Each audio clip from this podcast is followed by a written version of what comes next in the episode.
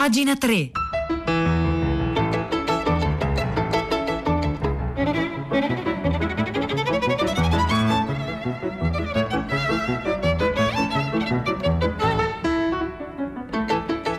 Buongiorno, un saluto da Nicola La Gioia, benvenuti a pagina 3, la cultura nei quotidiani, nelle riviste e nel web, 9 3 minuti 18 secondi, venerdì oggi 4 dicembre. Noi cominciamo dando uno sguardo a che cosa sta succedendo al di là dell'oceano, negli Stati Uniti, perché sull'Huffington Post c'è un reportage di Gianni Riotta che mh, trascorre molto tempo eh, del, dell'anno negli Stati Uniti sui nuovi poveri, cioè su come il, il Covid ha riportato uh, i livelli di povertà negli Stati Uniti a, a cifre cifre che non si vedevano da, da decenni. E sono soprattutto, diciamo questo è il, il, cambiamento del paesaggio umano che Riotta osserva e restituisce all'Huffington Post, eh, i nuovi poveri, cioè quelli che fino all'anno scorso potevano venire considerata classe media e che quindi avevano consumi alimentari, culturali eh, molto diversi rispetto a quelli che tradizionalmente eh, sono considerati poveri, sono poveri e stanno sotto la soglia della povertà e così via e quindi c'è proprio questa nuova, eh, questa nuova, questa nuova tipologia di poveri che invadono le strade, le, le strade degli, degli Stati Uniti. Nuovi poveri, scrive Gianni Riotta, non sanno comportarsi da poveri eh, vengono alle mense, vanno alle mense con abiti che soltanto pochi mesi fa indossavano per andare a lavorare negli alberghi, nei terminal delle compagnie aeree oppure nelle grandi catene di noleggio auto, anche in uffici di scuole, banche o parchi di divertimento tipo Disney, che sono stati chiusi dalla pandemia. Quando li guardate in coda che eh, con le auto pulite, per esempio, con la felpa di moda comprata online l'anno prima, eh, non li riconoscereste inizialmente appunto come poveri. Poi il loro sguardo però sfugge immediatamente, concentrato sul cellulare, se ancora gli è rimasto un cellulare, che però è fondamentale per, per poter eh, ehm, per alimentare qualche speranza di tornare in qualche modo a, a lavorare. Eh, in, aprile, in, aprile, in uno dei suoi tradizionali show politici, il presidente Donald Trump fece inviare a milioni di cittadini un sussidio fiscale di 1200 dollari sotto forma di assegno con la firma in grassetto Donald J. Trump. I nuovi poveri, vittime del Covid, lo hanno speso subito in cibo e se lo spendi subito in cibo vuol dire che appunto la situazione è, è critica. Eh, i ristoranti popolari, ristoranti popolari detestati di solito in Europa eh, perché sarebbero sponsor di colesterolo, zucchero e grassi animali, come per esempio i McDonald's, invece spesso negli Stati Uniti mantengono con il menù eh, a basso prezzo tante famiglie. I vecchi poveri li riconoscete perché raccolgono i coupon di sconto, due panini al prezzo di uno. I nuovi poveri si vergognano della povertà. Questa forse è la differenza eh, fondamentale. Poi continua eh, Gianni Riotta sull'Huffington Post Italia eh, osservando quello che sta succedendo eh, negli Stati Uniti, cioè come la seconda ondata ha travolto eh, parte almeno degli Stati Uniti. Oggi gli Stati Uniti sono il paese che spende in difesa più di tutti i rivali insieme, che ha sprecato nelle guerre effimere di Iraq e Afghanistan 6.400 miliardi di dollari che avrebbero ricostruito scuole, ospedali e infrastrutture in tutto il paese. E adesso appunto il paese vede la fama, eh, la, la fama magari alimentari, la fame, la fame tornare. E si ricorda appunto Riotta di Lyndon Johnson che dichiarò la sua guerra alla povertà nel 1964, ehm, dove appunto a un certo punto investì in sanità, pensioni, istruzione, edilizia pubblica, eh, ottenne ottimi risultati che però in parte, ancora una volta le guerre, vennero vanificati dalla, dalla guerra appunto in, in Vietnam. Il, um, dopo la prima ondata, con la ripresa, ecco, negli Stati Uniti è successo qualcosa di simile eh, a quello che è successo da noi, cioè c'è stata una mini ripresa estiva che ha fatto ben sperare, ma che poi è stata travolta da ciò che è successo eh, in, a partire da settembre e ottobre in poi. Le organizzazioni umanitarie, scrive Riotta sul Washington Post, religiose e laiche, vedono mettersi in coda alle, alle mense membri del ceto medio che si mischiano con imbarazzo ai senza tetto, vagabondi, migra- vagabondi e migranti. Chi vive da anni nelle nostre tavole, racconta un volontario, ha nella raccolta del pasto uno dei pochi momenti umani della giornata, fa battute con i nostri addetti, scherza con un amico che non vedeva da tempo, è abituato alla povertà e non se ne vergogna.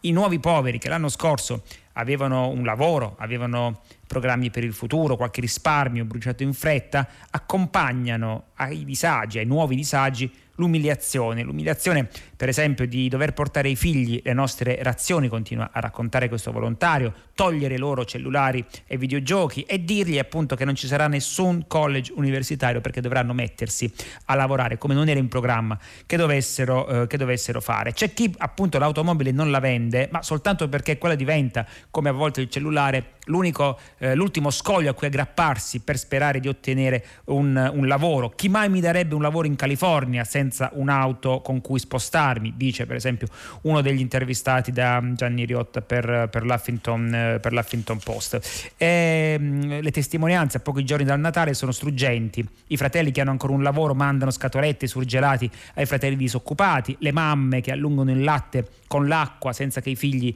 le vedano, gli anziani che seduti come per caso a un caffè aspettano qualcuno che intuisca il loro disagio e offra loro un caffè latte o la maestra che distribuendo i pasti per gli scolari vede gli occhi lucidi della mamma con il bambino in età non scolare e rischiando rimproveri le consegna tre sacchetti di cartoncino marrone colmi di cibo. Il presidente Biden si insedierà, appunto come sappiamo, alla Casa Bianca a gennaio, il 20 gennaio, per, e la sua agenda appunto sarà, eh, sarà brutale. E, ehm, insomma, questo è un quadro di ciò che sta accadendo negli Stati Uniti, sperando appunto che eh, il vaccino ribalti tutto questo. Ovviamente lo speriamo per gli Stati Uniti, lo speriamo per l'Europa, lo speriamo per l'Italia, per il nostro paese, avvicinandosi insomma a questo, eh, a questo Natale così diverso da tutti quanti eh, gli altri, così importante. Ecco, forse il vero antidoto è quello di riuscire a fare comunità, che è la parola chiave in ogni momento, ma nei momenti difficili in particolare. Comunque questo reportage sulla seconda ondata, sull'impatto della seconda ondata negli Stati Uniti a firma di Gianni Riotta, lo trovate online sull'Huffington Post.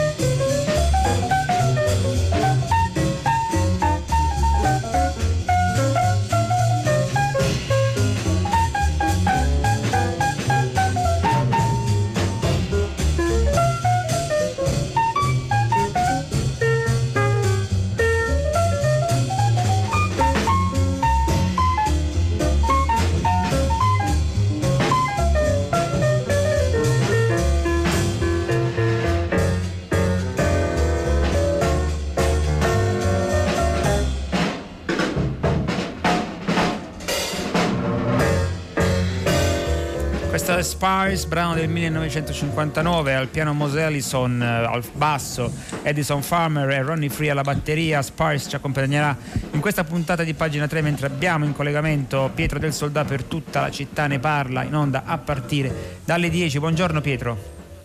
Ciao Nicola, buongiorno, buongiorno agli ascoltatori di pagina 3. Oggi è un giorno terribile segnato da quella soglia eh, di mille morti, quasi mille morti di ieri che ha colpito l'attenzione di tanti e noi oggi ci concentriamo ancora una volta sulla risposta ospedaliera, sui medici. Lo facciamo anche perché è arrivata a prima pagina una telefonata di un giovane medico eh, in attesa di ricevere come altri 14.000 colleghi una borsa di specialità che in buona sostanza gli permetterebbe di entrare subito a lavorare ed affiancare negli ospedali universitari tanti altri medici. Sappiamo che la carenza di dottori è uno dei gravi problemi in questo momento a fronte appunto di quel bilancio terrificante dei morti giorno dopo giorno, ma c'è un problema burocratico enorme che lui ha sottolineato nella sua telefonata, la cosa va chiarita e la affronteremo.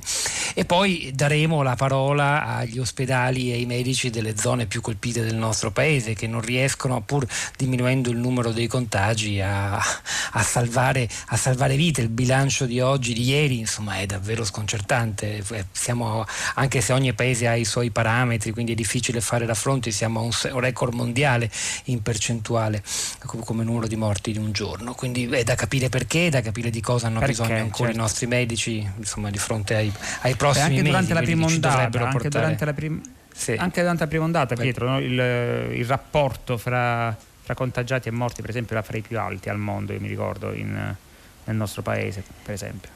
E, e, e, ci risiamo a numeri terrificanti e da capire perché sostanzialmente. Adesso vediamo se qualcuno saprà darci qualcuno, delle risposte chiare, comprensibili. Aiutateci, eh, 335 56 34 296, eh, tutta la città ne parla a partire dalle 10 con Pietro del Soldà. Grazie. Ora ci spostiamo sulla, grazie Pietro, a dopo, um, ci spostiamo sulla, um, sulla, carta stampata. La Repubblica e 7 del Corriere della Sera, entrambe contengono un'intervista a Francis Ford Coppola. Perché? Perché Francis Ford Coppola ha chiuso chiuso i, i conti con il padrino, cioè consegna al mondo la sua versione definitiva del terzo capitolo, lo fa cambiando molte cose, scrive Arianna Finos su Repubblica a partire dal titolo Il padrino coda la morte di Michael Corleone. Questo era il titolo iniziale scelto da Mario Puzzo. L'idea della morte di Michael Corleone è stata di Mario, dice Francis Ford Coppola, guardando un film con quel titolo non ti aspetti che invece il protagonista non morirà. Ecco, questo non è uno spoiler perché il film è di alcuni decenni fa. Eh, mi piace l'ironia e il fatto che ti fa riflettere su qual è il significato della morte per uno come Michael Corleone, quella dell'anima è forse più terribile. Ma perché allora non usaste questo titolo allora se ci è così tanto affezionato? E Francis Ford Coppola ammette, beh guardi, c'era molta pressione per l'uscita del film prevista a Natale, ecco, molta pressione sé, nonostante i primi due fossero andati benissimo. Quindi, da questo punto di vista, Hollywood e anche la New Hollywood, di cui Scorsese, eh, di cui Scorsese, anche Scorsese, di cui Coppola faceva parte, evidentemente era spietata, forse un po' meno della prima, ma insomma, era stato uno sforzo artistico e produttivo enorme. Sapevo che i primi giorni sarebbero stati fondamentali per decretare il successo e il fallimento commerciale del film, però ho sempre rimpianto di non aver tenuto duro, quindi la missione e questo mi ha dato la spinta per fare la nuova versione. E, ehm, dunque, poi dice, ecco, parla della sua famiglia, la famiglia Coppola che appunto contiene davvero molti elementi, è anche difficile certe volte contarli tutti quanti e tutti anche diciamo così ingaggiati spesso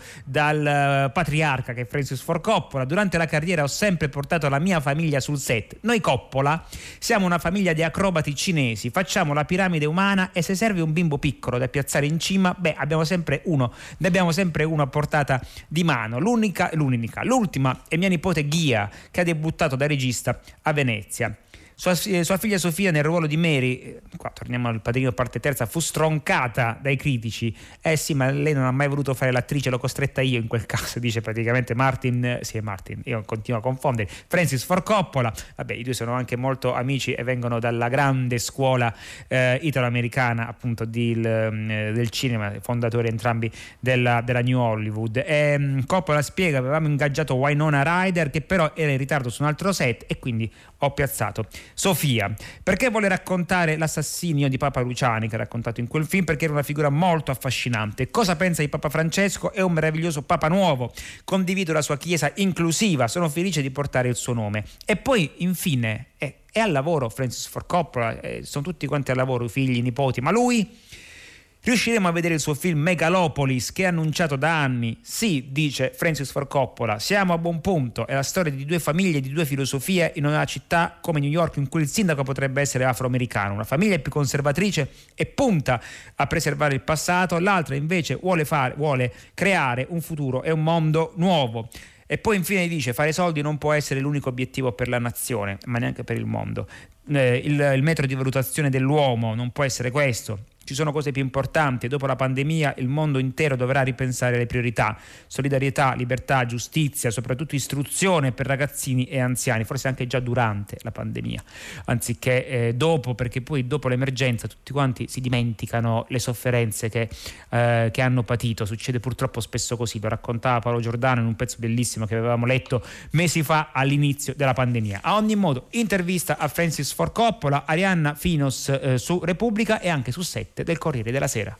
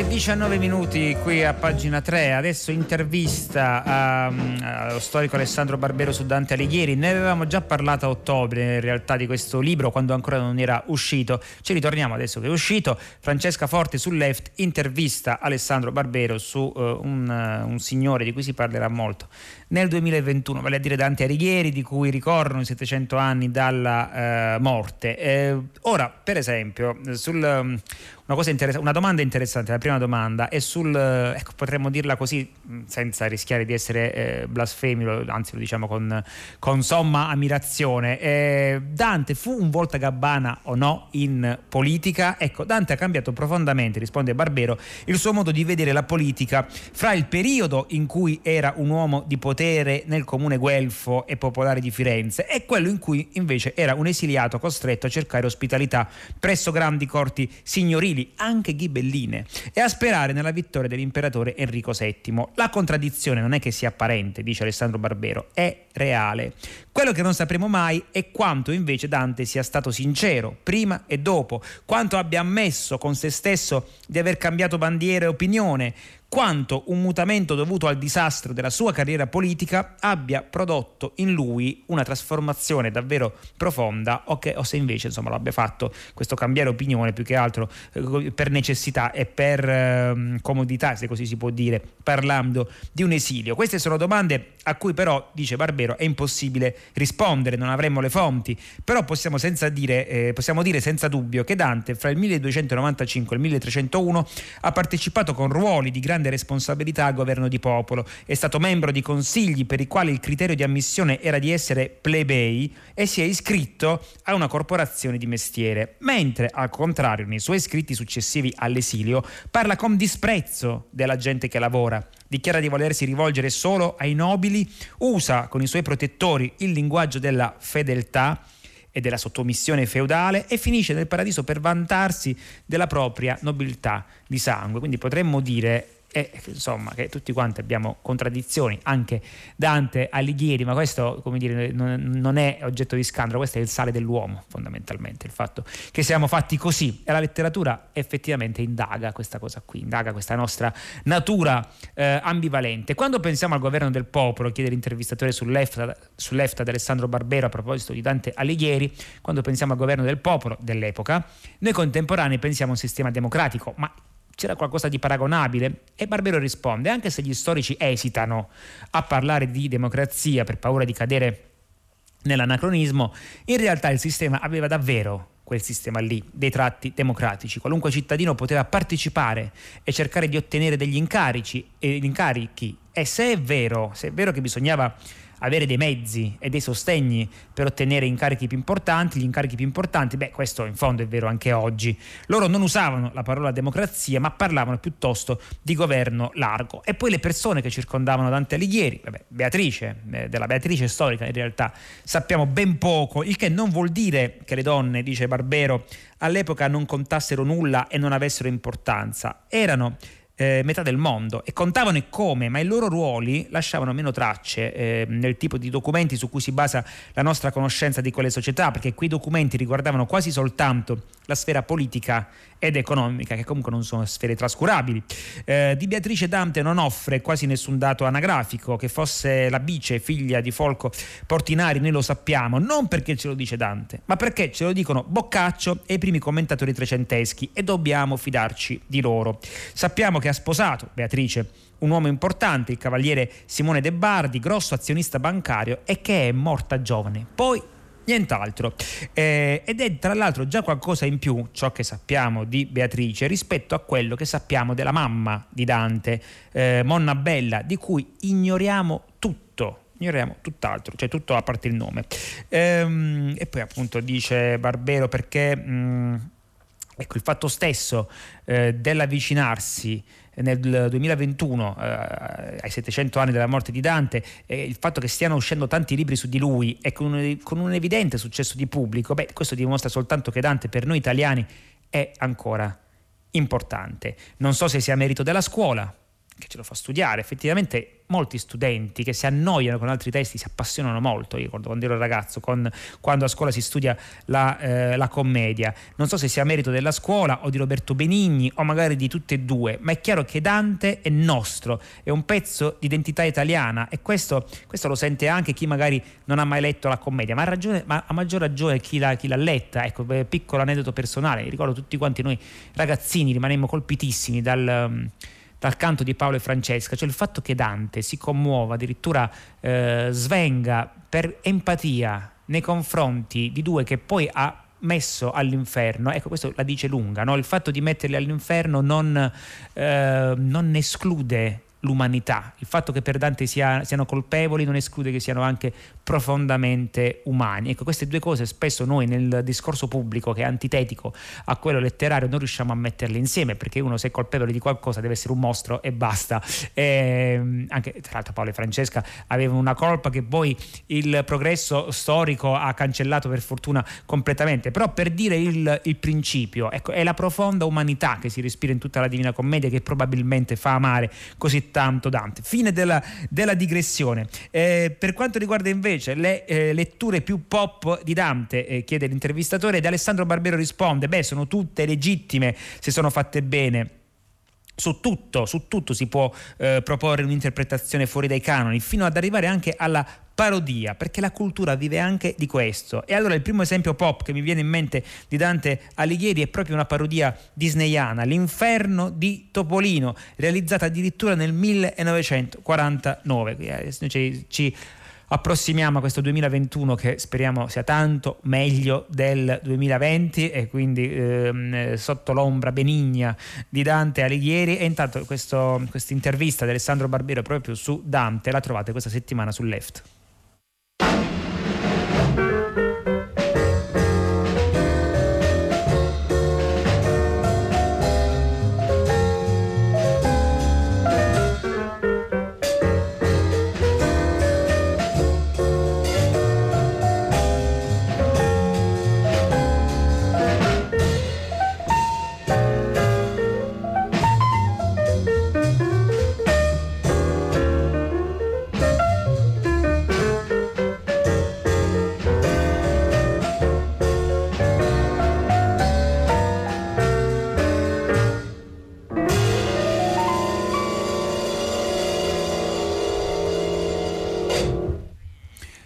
Queste Spires con uh, al piano eh, la composizione Mose Ellison, Edison Farmer al basso, Ronnie Free alla batteria, ci ha fatto compagnia in questa puntata di, di pagina 3 e sui giornali si legge intanto, parliamo di carceri, concludiamo con, con, con le carceri, ehm, eh, visto che il Natale in carcere è appunto eh, terribile, cresce l'adesione alla protesta civile contro il sovraffollamento delle carceri, tanto più grave nell'epoca appunto del Covid eh, è stata lanciata eh, la protesta civile dal 10, il 10 novembre da Rita Bernardini, leader del Partito Radicale, con uno sciopero della fame a cui ha aderito anche Sandro Veronesi, in contemporanea con Roberto Saviano, che lo ha annunciato su Repubblica, e Luigi Manconi sulla stampa. Ora, l'adesione all'iniziativa coinvolge anche il mondo accademico. E a tal proposito è molto bello un pezzo, io ve lo segnalo, lo, lo trovate sul sito di domani, il, il quotidiano, Pierpaolo Capovilla. Pierpaolo Capovilla è un cantante, ehm, eh, leader di un gruppo eh, che si chiama o si chiamava ehm, il Teatro degli Orrori, adesso appunto come